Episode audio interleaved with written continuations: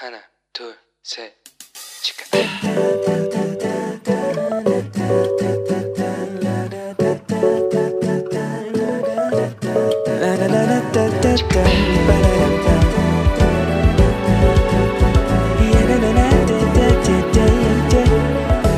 Here we go. Hello，你这个星期过得好吗？我是你人生梦想应援团的头号粉丝 Annie。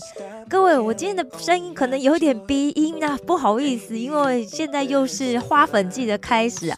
我对那个松树的那个果实的，它们散发的树粉。在过敏非常严重，所以请大家多多包涵哦。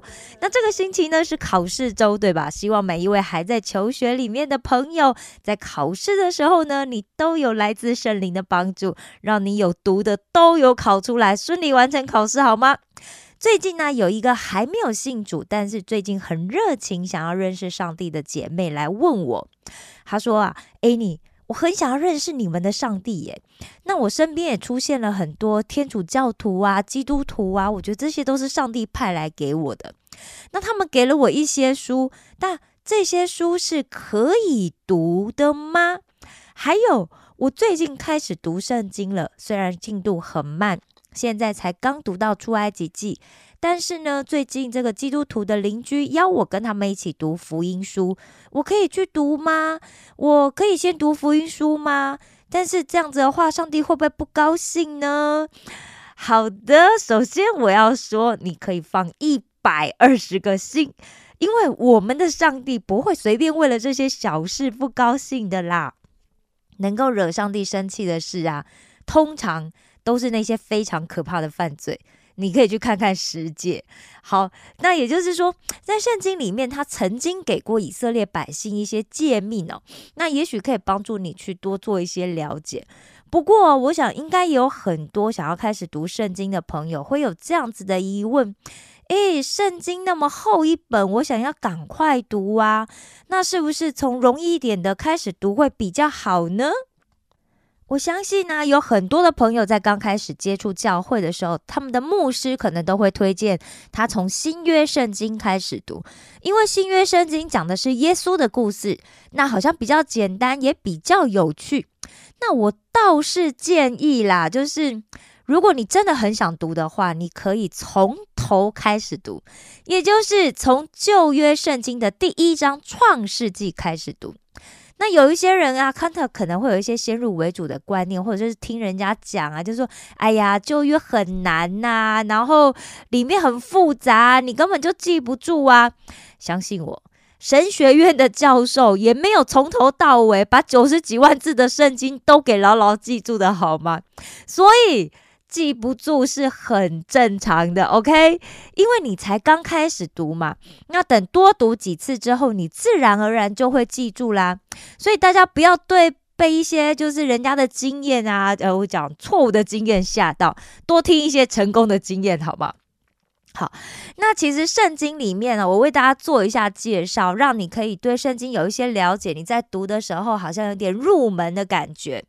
那圣经呢，其实一共有六十六卷书。那圣经这个字呢，是从拉丁文的 Biblia 翻译过来的。那字面意思呢，其实就是丛书。丛书大家了解吧？就是很多一堆书啊。那旧约呢，其实最主要是用希伯来文跟少部分的亚兰文来记录的。那希伯来文呢，其实如果你去查，你可以知道它是散米特语族系的。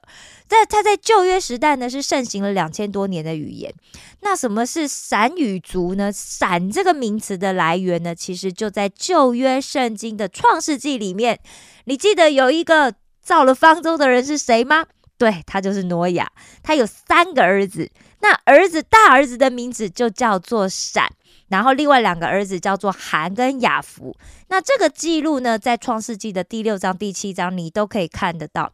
那目前呢，全世界唯一一个使用希伯来文作为官方语言的国家就是以色列。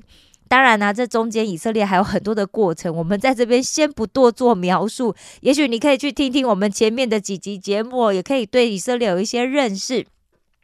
好的，那旧约圣经呢，其实包含了三十九卷书，那新约则有二十七卷，所以刚刚讲过，加起来就是六十六卷。那圣经呢，是神所启示的，由圣灵引导人所记录下来的。那一般的学者啊，神学家的。呃，他们会认为圣经的作者有四十位或者是四十几位。那圣经的作者除了路加福音跟使徒行传，他们是共同一个作者，就叫做路加。除了路加之外呢，其余都是希伯来人。那接着我们要进入圣经了。当我们要读一本书的时候，我们会先打开目录，对不对？我想你应该也有发现哦，就是圣经的目录不是按照主题来编排的，它是一卷一卷书的排列。所以啊，如果你按照圣经一卷一卷的安排来看的话，那我的想法是说，那上帝一定是希望我们按照一卷一卷的来读嘛，对不对？圣经的第一卷书《创世纪》，它讲述的呢就是宇宙的起源。那在最后一卷书《启示录》，则是描写了世界的终局跟来世。所以，圣经之所以跟其他宗教的文学经典很不一样的地方，它之所以这么独一无二，是在于圣经是从上帝的观点所写成的历史。大部分我们所读到的都是从人的观点来来写的，对不对？而且我相信大家一刚开始在读的时候，因为我也是这样子，我一刚开始读的时候，我是用人的角度来看这些历史。当我知道说啊，原来是要从上帝的观点来看的时候，这一切都不一样。因为一般啊这些政治史啊，或者是历史的焦点，通常都取决于写的人的意向。哦，也就是写的人他是偏向哪一方，所以你可以去看同样一场战争，在不同的国家，他可能表达意思就不一样，对不对？这是一个很容易理解的解释哈。但是呢，圣经却是上帝挑选出他认为最重要的事，也就是说，对上帝来讲，他觉得这是影响最深的事，是必须要放在圣经里的。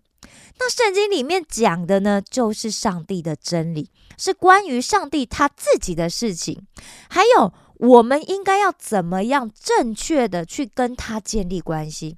所以呢，这些真理它其实都有历史的脉络，上帝不会随便随便说的啦，好吧？那所以你在里面呢，你就会读到有一群人他很特别，他们是被上帝所拣选的，那就是以色列人。他们的角色很重要，因为我们可以透过他们来看到上帝是如何给予他们祝福。那人呢，又是怎么样的去经历神，并且怎么样去回应上帝的道？另外还有一个地方很重要，我们讲了人之后，我们现在讲地理哈，那就是圣经里面所讲的应许之地。那在要搞懂应许之地的话，也许大家可以先看一下中东地图。你可以上网找一下中东的地图，或者是肥沃月湾，好找肥沃月湾地图也可以。那肥沃月湾呢？想当然了，它就是一片肥沃的土地嘛。那这片肥沃的土地西起埃及尼罗河，经过东北啊，它到达了以色列，然后往南再往东南边走的话，就会到达底格里斯河跟幼发拉底河。诶，有读过以前历史地理的人大概就知道，对，这就是古代所说的美索不达米亚这个地方呢。自古以来就是权力中心。那你看呐，这西有埃及啊，东边有亚述啊，后来还有后来居上的这个巴比伦帝国，对不对？那以色列呢，就夹在这些强权强国之中。这也就是为什么以色列经常会受到周围这些强国威胁的原因哦。那以色列因为它的这个地理位置，所以它就成为贸易的要塞嘛，对不对？因为以色列东边呢，其实是叙利亚的旷野。也就是说，从东方来的这些商人啊，这样还有这些军队，如果他们要回到亚洲啊，或是要去非洲啊，或者要回到欧洲，他都需要穿越以色列。这就是为什么以色列具有世界的十字路口封号的原因。而这在以色列里面呢，最著名的十字路口里面的十字路口就是米吉多。那从四面八方来的商旅，大部分人会聚集在米吉多这个地方。那因为米吉多的位置就是连贯这个非洲跟亚洲军事跟贸易路线的要冲。那这个米吉多的希伯来文的意思呢，就是集合地点跟军队的集结。所以你可以去联想哦，这个地方想当然了，就是历史上很著名的战场，对不对？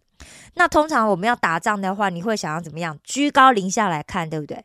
所以可以俯瞰这个十字路口的地方呢，就是位在山丘上的拿撒勒。诶，有没有觉得拿撒勒这个名词很熟悉呀？诶，那天呢，我在上课，就这个礼拜我在上课的时候，教授刚好就问到这件事。诶，拿撒勒是谁的出生地？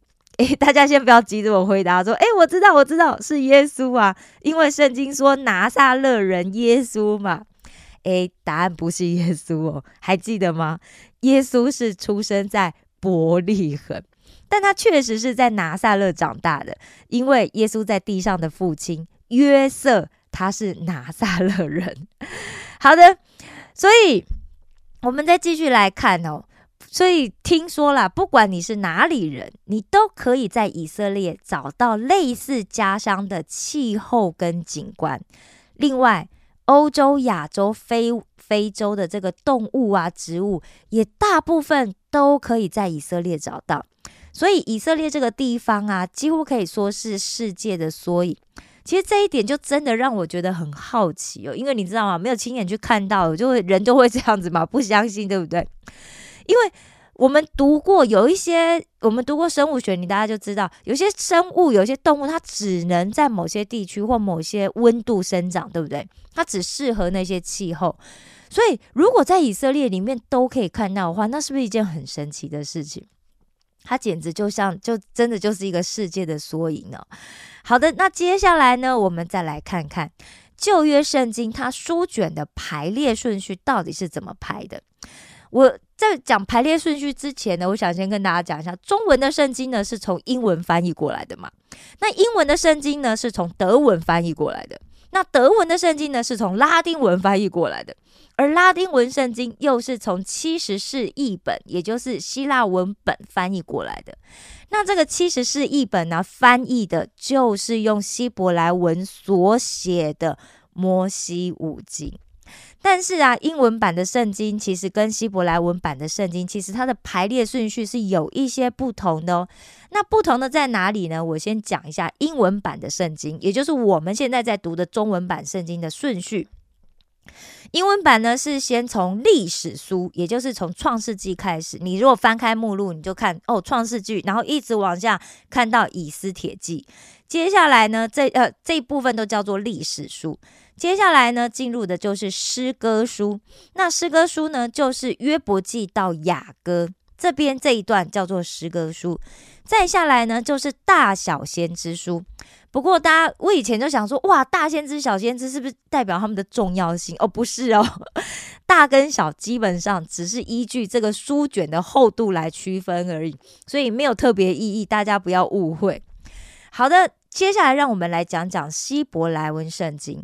希伯来文圣经呢，希文我们如果讲希伯来文圣经，基本上都在讲旧约圣经呢，哈。好，基本上它会分为三大类。但第一大类，我们刚刚是不是讲过，英文版是讲历史书，对不对？希伯来文圣经不这么分类，它是叫做律法书。那希伯来文呢，就叫做妥拉。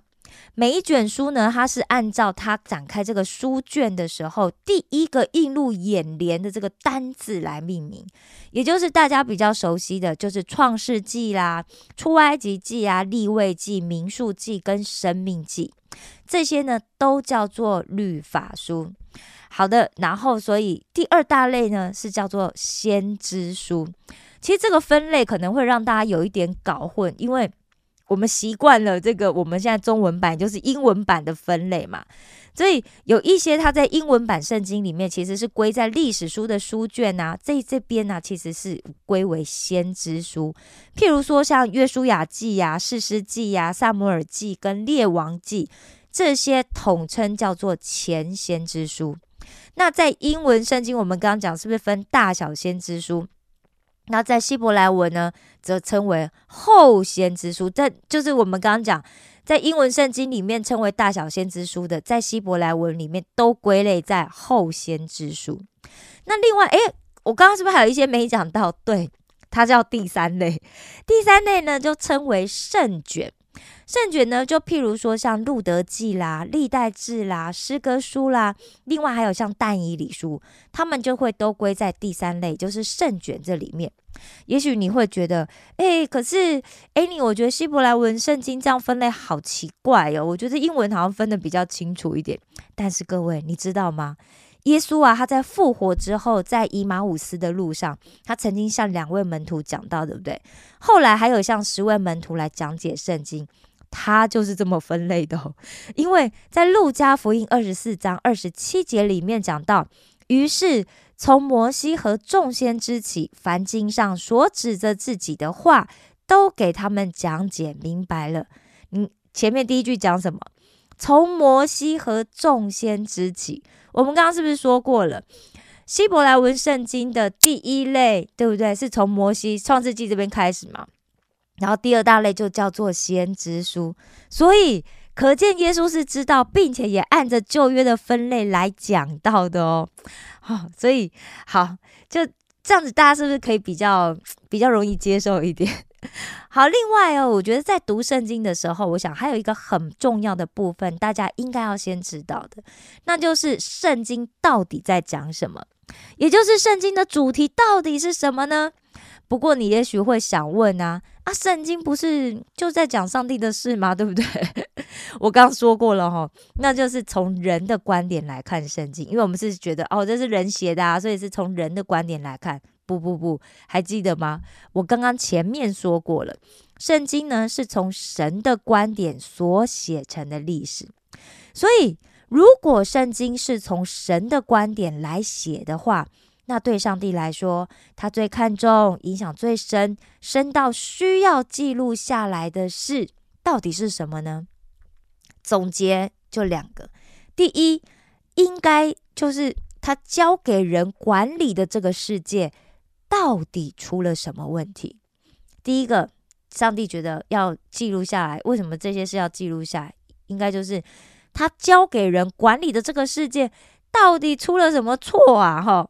那第二呢，就是上帝他应该如何来解决这些问题？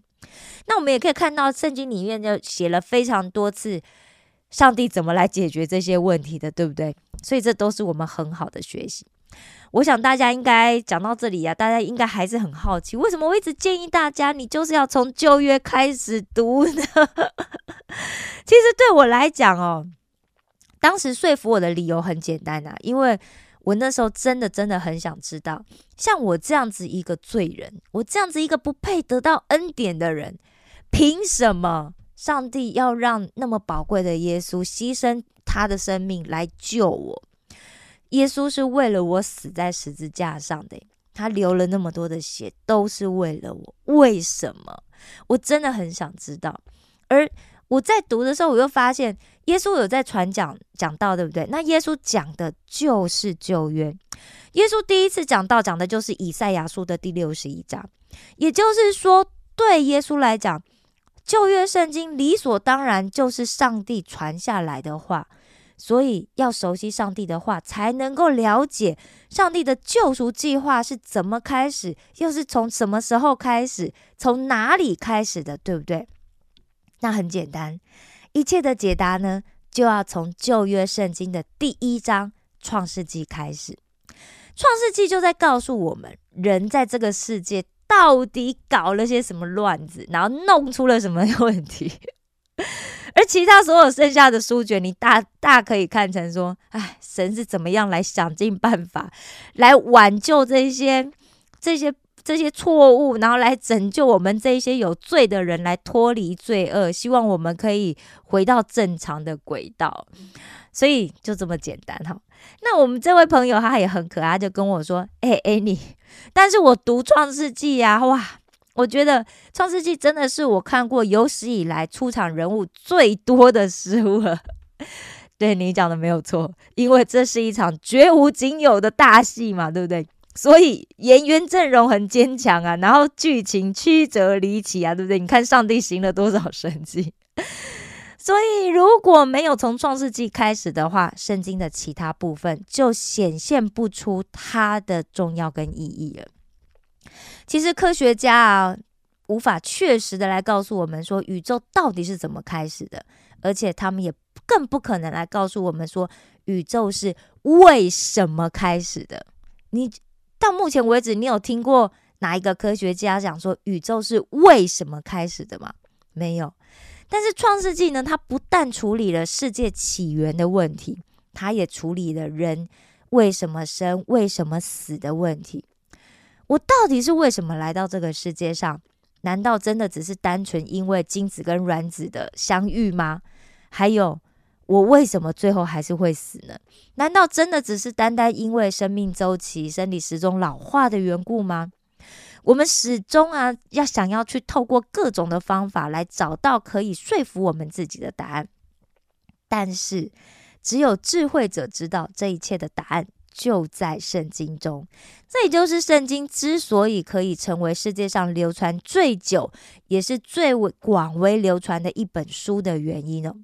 那如果你听到这里的时候，你还是觉得哎，有一些话听起来好陌生哦，你就听起来很怪。我分享一个可以让你觉得很熟悉的方法，那就是把这一期节目反复多听几遍，好吗？我相信你很快就会觉得很熟悉了。好的，我这些内容其实之前呢，在别集里面我也有有讲过一部分啊，当然不不是全部啦。那当然，在在在快要到结尾的时候，我还是要必须要提醒你哦，就是在读圣经之前呢，你必须还是要做一个很重要的决定，那就是你得决定。你现在读的这本圣经，到底是人的想象还是神的启示？你得决定好，这是人想象出来写的书，还是神的启示所写出来的书？这个问题很重要。好，德国的神学家潘霍华，也叫呃，也翻译叫做彭博费尔，他曾经呢，在跟他的家人的书信里面提到。阅读上经，呃，在阅读圣经的时候，一定要认为上帝正在此时此刻此地对我说话。你必须在一开始读圣经的时候啊，就把它认为那就是为我写的，那就是上帝直接想要告诉我的话。因为像圣经里面的每一个字，它都是很亲密的讯息，这些字所传递的讯息。就是上帝对我们的爱。潘霍华他又讲啊，他说：“我相信唯独圣经是我们所有问题的解答，而我们只要谦虚的不断寻求，就可以得到这个答案。因为上帝是透过圣经跟我们说话，我们必须要寻求他。只有当我们寻求他，他才会回应我们。如果我们只是把圣经当成一般的书籍来读的话，那只会让我们读到一些皮毛而已，无法让我们了解圣经真正的精髓。唯有我们深思圣经里的话语，仿佛爱我们的上帝正借着圣经跟我们说话，而不会让我们独自面对我们的问题时，我们才能学会享受圣经。好了，让我们来总结一下。读圣经呢，还是得靠自己一读再读啦，别人是没有办法代替你的。但是呢，你也不必有什么惊人的学术背景啊，你才能够读懂圣经，或者是了解圣经。因为我们刚刚已经讲过了嘛，上帝正在透过圣经来跟我们说话，因为圣经是神所漠视的。只要你寻求，上帝必会在这些书卷中与你相遇。哎呀，我要感谢大家，今天忍受我其实正在鼻塞啊，然后其实讲话有一点，有点感觉好像不是很流畅，对不对？谢谢大家忍耐的听完了这一集的节目。最后呢，让我们一起来做一个结束的祷告，好吗？亲爱的天父上帝，我感谢赞美你，谢谢你又赐予我美好的一天，谢谢你让我在你爱的话语中与你相遇。我过去不明白圣经对我的意义，但是今天我学习到了，圣经里的每个字都是你所传递的，爱的话语。你透过圣经来告诉我你爱我，请帮助我可以每天持续读你的话语，让圣经里的话语直接进入我的生命，直达我所面对的难题，并且帮助我解决。但我知道，解决问题是用上帝你的方式，而不是我过往。或者我想象的方式，求你塑造我的生命，让我时时都藏在你的爱里，仰望你的怜悯与恩典，直到永生。这样的祷告是奉我主耶稣基督的名求，阿门。我爱你们，为你们感到骄傲。石头们的青春日记，我们下次见哦。